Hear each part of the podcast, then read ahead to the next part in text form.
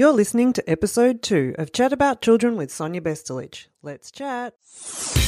Discover children at a whole new level. Be empowered to grow with the children in your life. Welcome to Chat About Children with Sonia Bestelich. Hi there, and welcome to episode two of Chat About Children, where we chat about all things children and support and empower you to grow with the children in your life. Today's episode is all about first words. It's a topic I get asked about a lot as parents or educators are wondering when their child's first words are going to erupt. And often there can be a lot of frustration from children who seem to understand everything that's going on around them, but they just can't get that message across. And also in a childcare or preschool kind of a setting, you've got educators that are often wanting to do the best for their children in their care and sometimes struggle to understand how do we best help get those first words happening. So today's episode, we're going to cover a few um, interesting things. First up, we need to cover off on communication milestones, and I'll be talking about what we expect to see in terms of the milestones for children's communication between birth and two years of age. And I'll also touch on what we expect for children who do speak another language besides English. So we'll touch on that.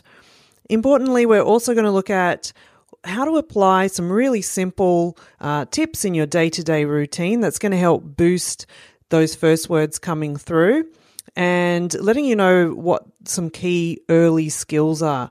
There's three key ones that are really needed, and you'll notice them before those first words are due to erupt. And then after that, we're going to have a look at six key strategies that are going to help get those first words happening and then build the words from there, obviously. So it's, we've got a lot to cover. You also want to stick around to hear the answers to common things that I hear a lot. And one of them is, aren't boys slower to speak than girls? And another one is, oh, don't you wait till they're three before you do anything about it? So hang around to hear the answers to those ones. In my many years as a speech pathologist, I've had the privilege of working with so many families where first words is a goal, where we're working on getting those first words erupting for children. And it is such an exciting time. And I'm, I'm so, as I said, I'm so privileged that I've been able to share those moments with carers. And it comes down to really connecting with your children. I mean, communication, as I've said in, in an earlier episode, to me, communication is at the heart of connection to ourselves, to others, to the community around us. So those first words are really like bring so much joy and it starts a journey of connection, which is amazing. So let's look at how we can get that happening for your child or the children in your care. So let's kick off by looking at milestones. So what do we expect to see in terms of communication development between birth and two years of age? Really, at birth, communication starts and we're going to look at receptive language. And that means how is the child going, comprehending and understanding what they're hearing? And this starts from birth as you've got a baby who's aware of their environmental sounds and their learning of language starts then and there. And then as they get to the six month stage, they start to respond to voice tone changes. And, you know, if there's an angry tone, they'll tend to respond to that. And as they get to that six to nine month mark, you'll see a baby understanding his or her own name. And they'll do this by turning in response to hearing it.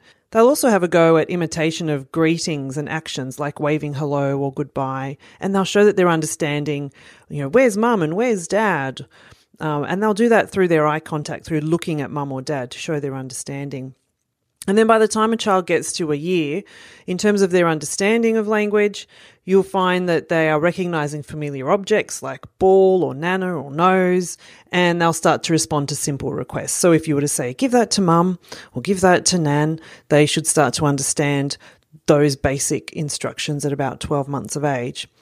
In terms of expressive language, and this is how a child is going learning to speak and to use language, this again starts at birth. So sounds are made by newborns. They're expressing their pleasure or pain through crying. You know, are they hungry? Are they tired? Etc. And that's them expressing themselves.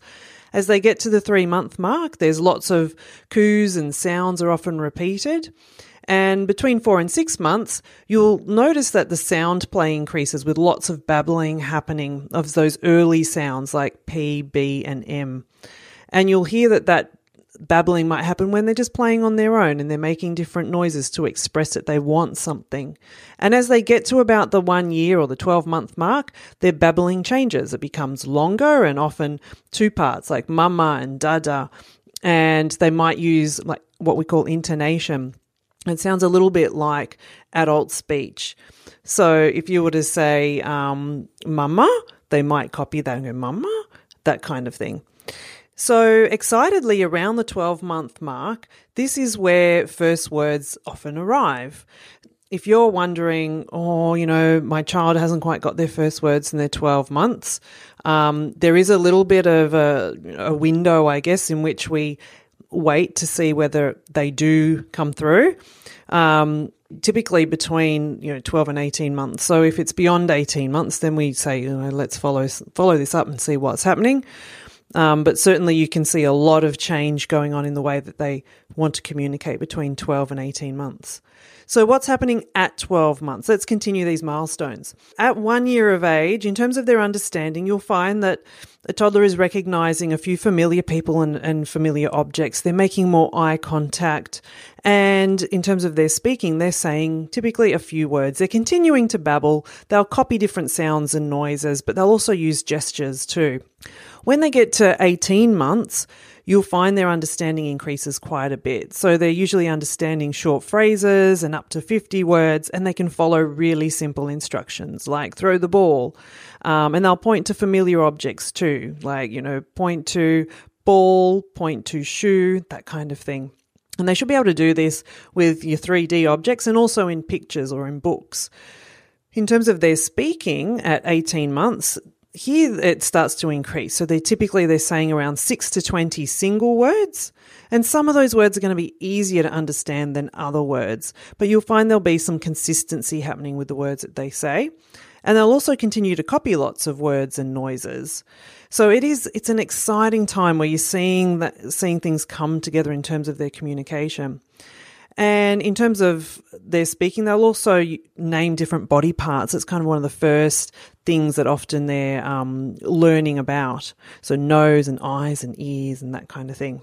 Then, when they get to two years of age, in terms of their understanding, they're following longer instructions. So, if you were to say, give me the shoe and the sock, for example, so two part instructions, and they should also be able to understand and respond to simple WH questions. And WH questions are basically things like what and where questions. What is that? Or, you know, where are you going? Or where is dad? Like that kind of thing. Um, also, at two years of age, they'll say more than about 50 single words. So, really, they're, they've got a lot of single words happening, and they then start to put two words together, like bye, Teddy, or no more, those kinds of short phrases. And you'll hear their tone of voice also when they start to ask a question where it goes up at the end, like, Mummy gone? So you hear that uprise in the voice, showing they're asking a question. And also at two years, they're using most vowel sounds and lots of consonant sounds too, like M, N, P, B, K, G, T, D, W, H. Like I don't expect you to remember them all, but certainly you can get the checklist from the Chat About Children website if you want to read what those sounds are. Um, so by two years of age, really, in terms of understanding, they're understanding more and they're saying more and they're starting to put together those single words. So that gives you a, a, bit of an overall view of what we expect from birth to two, and it helps you to gauge where your child is at. Now, if you have another language spoken at home besides English, what do we expect? Well, basically, if the dominant language at home, for example, is Spanish, then we would expect that those milestones are followed in Spanish. Obviously, the grammar, etc., will be a little bit different to um, to English, but really, just think in Spanish by one year of age, my child should start to be attempting to use words or at least babbling. Um, and as they get to eighteen months, they're adding a few more single words in Spanish, and then by two years of age, they've got so many single words that they're starting to put little phrases together in Spanish. So those milestones are still um, you know, relevant to whatever is the dominant language spoken at home, so they can still be used as a guide and as a reference. Now, what to do if you're listening and you're thinking, my child is not reaching those milestones? Oh my goodness. Don't have a panic. The first thing is being aware of what the milestones are and what the expectations are. Um, secondly, if you are concerned and you just think, look, they, are just not reaching a lot of these, then the first port of call is obviously chat to your doctor and your medical professional. Make sure you get your child's ears checked and their hearing checked. Even though I often hear hear the um the term, oh, you know, they can hear me fine. The hearing is better than mine, and they can hear me jiggle my keys, and they can. That's great, but let's just rule it out. If you've got any concerns, get the hearing checked, talk to your doctor, um, and just rule out that there's you know the hearing is all good and also that the ears are all clear. Sometimes kids can often get middle ear infections and we may not have any idea that it's happening or they've got fluid in their ears. And so that's impacting what they're hearing in the environment. Their hearing does need to be good for them to be able to learn those words and how to communicate so get the hearing check, chat to your doctor, and of course, you want to chat to your speech pathologist as well or have a conversation and see where things are at. So we've covered off on knowledge of milestones. Let's get on to discovering what the three early signs are that words are soon to erupt. And this will provide some reassurance to you out there if you're noticing some of these early signs. Um, before first words, there is communication going on. As we've already talked about, there's eye gaze, there's facial expression, there's sounds and noises that are being made, and there's gestures and actions. So, how do you learn language? It is through interaction. It is through human interaction. So you imagine as an adult, if you wanted to learn how to speak uh, Mandarin, if you went to China and you just sat in front of the TV, hmm, chances are low that you're really going to get a good grasp in learning that language and you're not going to make good progress in learning that language. However, if you went over there and you had human interaction happening where you've got someone who is able to um, guide you on what you hear and what you see and you put that together, you're obviously going to make faster progress with your language development. So, human interaction is a biggie in terms of uh, developing communication and language skills. What are the three early signs? First one is attention. We need good attention. And that's going to happen through eye gaze, through eye contact, you know, face to face kind of connection and interaction. And the second one is turn taking. And that's really a back and forth interaction. You know, if you think about a game like um, Peekaboo, where you do peekaboo and then the child smiles in return and then you do it again peekaboo and then they smile or laugh. You've got a back and forth interaction happening there. You're taking turns and these simple games or these simple activities that you might do in your day to day are so important. They're the foundation for conversational turn taking, which later is going to be a back and forth interaction. So that's some two of the early signs. And the third early sign that words are about to erupt is imitation. And this is where a child copies your actions. So often it might happen, you know, in nursery rhymes where you're doing a particular particular action to a nursery rhyme, and um, they're copying you. Or if you shake your head or things like that, and your child starts to imitate and copy those actions, that is a great sign because later we want them to be copying your words, which they will do. So they're the three early signs that we see, or pre verbal skills that we see happening before words erupt. So let's get on to the six key strategies to get those first words happening and really just encourage them in your day to day, which can be easily done. Don't feel like you've got to set aside hours in a day to kind of help them boost those first words. That can be done in your day to day activities, which is really lovely. Okay, so First key strategy is what we call modeling. Modeling is such a powerful strategy and it helps with all aspects of development, really. And modeling is basically where you talk about what you're doing and what your child is doing, and you just use really simple terms um, and shorter sentences. So keep everything grammatically correct. That's really important. Keep everything grammatically correct. So if your child is building blocks, you might be saying, build blocks, build, build, build. Sarah's building blocks. So that kind of thing. So you're using um, shorter sentences and you're talking about what your child is doing, and you do the same thing in regards to what you're doing. For a child that has no words, modeling is going to help them understand how a word is actually associated to an action or to an object.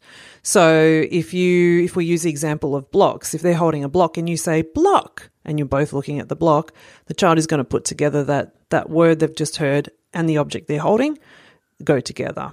Modeling is something you can do easily in your day to day, no matter what you're doing. If you're walking to the car, you might be going walking, walking, walking. You get to the car, open door, closed door, car on, brum, brum, brum, like that kind of thing. So talk about what's happening and what they're doing, and that will help them piece things together. The second strategy is to build anticipation and wait. Now, waiting is like, can be the hardest thing sometimes, but you want to build anticipation and wait. Now, this is really um, lovely to do with nursery rhymes. So, if you think about something like Twinkle, Twinkle, Little Star, if you often sing that and you put actions to it, so let's imagine you've got your hands up and your your child is looking at you or looking at your face and you bring your fingers up and you wiggle them, saying twinkle, twinkle, little star, how I wonder what you are. Now, eventually, if you get into a daily routine of singing that, firstly, you're getting their attention, which we talked about before as an important pre-verbal skill. If you've got your wiggling fingers near your face, you're getting them to use eye contact and have that face-to-face connection, which is really important in communication. And then as you're singing it and as they become familiar with it, then you can start to leave a word off. So if you're going twinkle, twinkle, little, and then you leave a pause. Now, obviously they've got to be familiar with it. They might have a go at it. They might kind of um, make a sound or a grunt, or they might just move their body, showing anticipation, like, hang on, you know, where's the word star? So they're all signs of communication. They're signs that they're wanting to you know, add that extra word in. So take all that on board as a response. Don't feel like they're suddenly just going to go star. Um, they might start with ta, ah, mm, or a body wiggle. So look at look for those as signs of communication. So leaving a pause and waiting and seeing whether they want to you know, put put a response in there in whatever form that is. Doing that with nursery rhymes is a great way to build anticipation and wait. And if they don't fill it in, don't stress. If they don't fill the word in in any way, don't stress. Just keep at it. Just keep them familiar with it, put actions, make it fun, and then try it on another part of the verse and then leave another word out. And just keep doing that and have fun with it. It's not meant to be a forceful or come on, say star, say like nothing, none of that at all. Just make it fun and make it, you know, quite pleasurable. And when they're ready, they will add something in there as a response. So the same can be done, you know, when you're playing with them. If you're playing, say, bubbles, for example, you might open the lead like open, open, open, and then you'll ready, set, go, and then you blow the bubbles. Now, if you're playing with bubbles frequently each day, you might then anticipate and wait here by leaving the word go off from your sequence. So you might say ready, set, and then you wait and see if they attempt go, whether they attempt to say it, make a noise, or move their body. So that's the building anticipation and waiting. And the important thing there is really just to get them familiar with whatever the sequence is or the routine is. So moving on to the third strategy. The third strategy I call encouraging choice. Now, here it's it's an important part of language development. Basically, what you're doing is you're providing opportunities for choices and giving your child some control. Obviously, if you provide a choice, you're giving them some control in choosing um, something. But basically, kids that have limited communication, they have very little control and they have few choices. And so you, you can see a lot of frustration and a lot of difficult behaviors. So giving some choice is, is really important. And it's also a way that you provide an opportunity that they can communicate with you. So, for example, if you've got um, a banana and an apple, and you, it might be that your child loves apples, and they really don't like bananas, well, that's a great choice to give them, right? So hold one thing that they love, like the apple, and the banana is the other. Hold them in the air and ask them to point or sign or tell you what they want. Any attempt at choosing can be considered communication. So even if they try and grab the apple, you're not going to stand there and go, say apple, say apple. Please avoid that at all costs.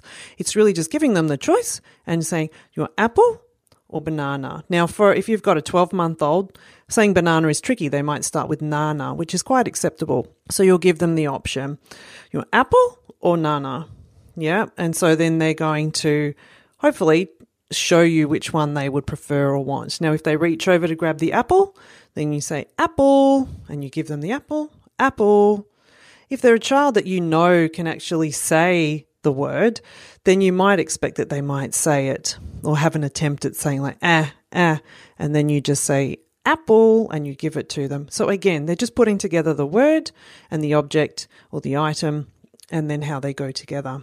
So, moving on to the fourth strategy. So, this one is a big favorite of mine. Um, interactive book sharing is the fourth strategy, and you can start this from birth. I'm a big advocate for sharing books pretty much from birth and making it part of your daily routine. It's, it's, oh, I don't even know where to begin. It's such an important um, part of and, such a stimulating part of their language development and their connection where you have time together. Um, there's so many benefits to sharing books together.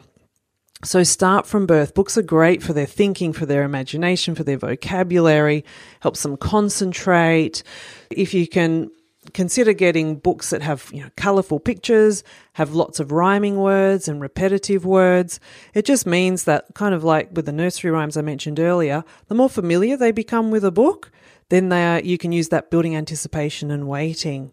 So it's like you know we're going on a bear hunt we're going to catch a big one.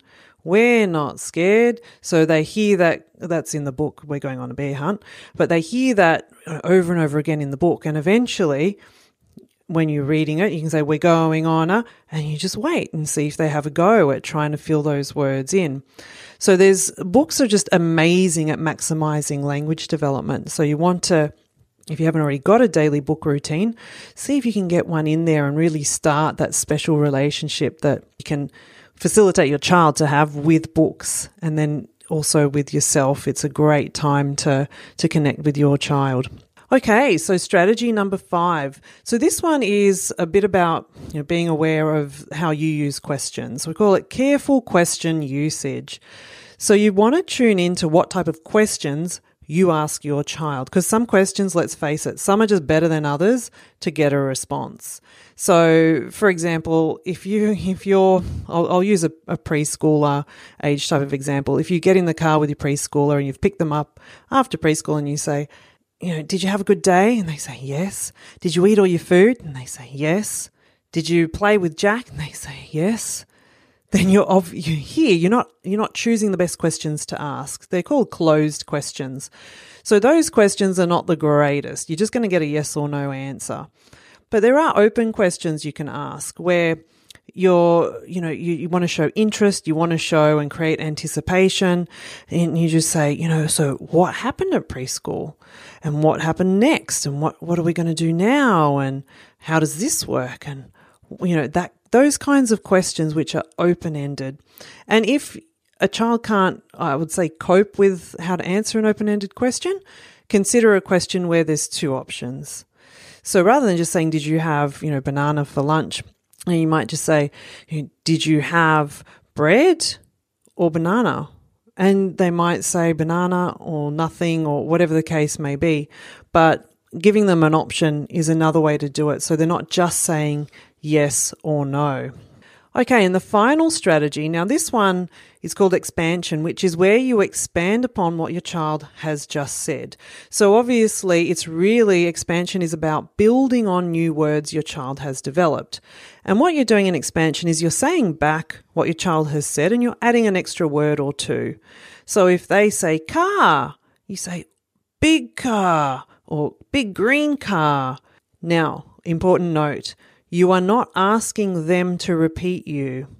All you are doing is reflecting back what they've said and you're adding another word or two words to it. And that way, your child is able to see how that word can operate in a longer format.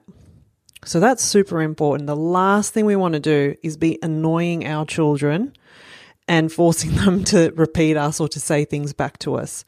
Because what you'll find is that simply by modeling and expanding on what they say, eventually they will start to um, copy what you've given them. So if you were to say, or if they were to say train and you say, oh, long train, then eventually they'll start to also say long train and they'll add that extra word to it because they've worked out or understand how to put that extra word to one that's already familiar to them and that they're using. So that pretty much covers off the six key strategies for getting those first words happening and then encouraging those first words to continue to happen. So now, what about those common things that we hear, like, oh, boys are slower than girls, so we'll just give him time.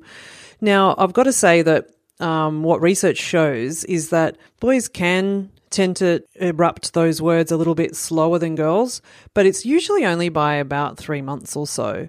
So, you know, waiting any longer than that really probably isn't the ideal situation. So be aware that, yes, research shows that they are a little bit slower, but they're not outside that average range in terms of the rate or the progress that they make. Every child is individual, absolutely. But the milestones are those parameters that we can use to kind of go, okay, well, where are they? Where do they need to be? And not just that, but what's happening in the day to day that is actually, you know, impacting on us. So if you have a child, now I'll give you an example where someone once said to me, Oh, you know, I knew, or one of my colleagues at work, I I was told that he didn't speak until he was three, and he's absolutely fine now. Like he's absolutely fine. So well, why wouldn't we wait till he's he's three or he's a bit older? And my response was, well, I know he's fine now, but what was happening in his world when he had no communication or no words going on up until the age of three? So were there lots of tantrums? Did we have stressed out parents? Did we have very frustrated carers? What what was happening in the world for that child or for that family? And that's really, uh, you know, an important point is if there's in your day to day, if there's a lot of frustration and there's a lot of guilt and there's a lot of anger and there's a lot of all of that going on, there is a better way. And for kids that don't have their communication yet, there's no reason why you would have to wait until they're three. Why not incorporate the strategies and some tools to just help boost them along and ease that frustration and make it a happier environment for everybody? So I think generally, you know, go with your gut instinct as a parent, particularly. Um, you know, it might be hard if you're the only one that thinks, oh, you know, things aren't quite right and you've got you know, maybe your partner or someone else saying, no, no, give them time, just relax, they'll be all right. Um, you know, if if you are going to wait, put a I say put a deadline to it. So just go, okay, I'm going to wait. I'm aware of what the milestones are and where he or she should be. But I think I'll just wait and give it, you know, four weeks, for example. So give yourself a timeline so that you can act. Because if you just say, I'm going to wait, then that's an open ended waiting period, which you know, doesn't necessarily have an action point to it. So my suggestion is put an action date to it. If things haven't improved by such a time, I will then go talk to my doctor. I will then go get the hearing checked. I will then perhaps go and see a speech pathologist. So please add an action point to a date if you have concerns or if you're if you have a little bit of a concern but you do want to wait and trial some of the strategies we've talked about today. Okay, so to wrap it up, we've covered a lot today. We've covered milestones. We've looked at the three key pre verbal skills or signs that happen before kids start to talk. And then we've also looked at six key practical strategies to really help boost your child's first words and help keep them coming beyond that. And, and on that topic, if you're a uh, person that likes to read things apart from just listen to them, I have created a free mini ebook that is on the chataboutchildren.com website, which is called Six Steps to Launch Your Child's First Words and Beyond. You may want to go on the site and download that ebook if you'd like to read through what we've talked about today. Coming up next episode, we are talking about preschoolers and really focusing on the three to five year old and how to help your child be ready to learn how to read and spell once they get to school. And really, in terms of getting them ready, a big part of what we're going to talk about is what we oral communication skills. So again, looking at receptive and expressive language, looking at speech sound development, looking at their general communication skills. and um, as they're such important precursors to them then learning how to read and spell once they get to school. So we're going to have a look at milestones for that older age group and help you understand how you can help strengthen those building blocks. If you've enjoyed today's episode and you feel like leaving a rating and review, that would be fantastic and much appreciated. If you haven't already done so, subscribe to the website and share this podcast with your family, with your friends, with your colleagues, whoever you feel it's relevant for. I'd love for you to be part of the Chat About Children community on Facebook, so feel free to head over there and to like the Chat About Children page. And remember to download that ebook on the six key strategies to get those first words happening. Thank you for joining me today. I celebrate you. Take care and chat soon. Thanks for joining the Chat About Children with Sonia Vestolich. www.chataboutchildren.com.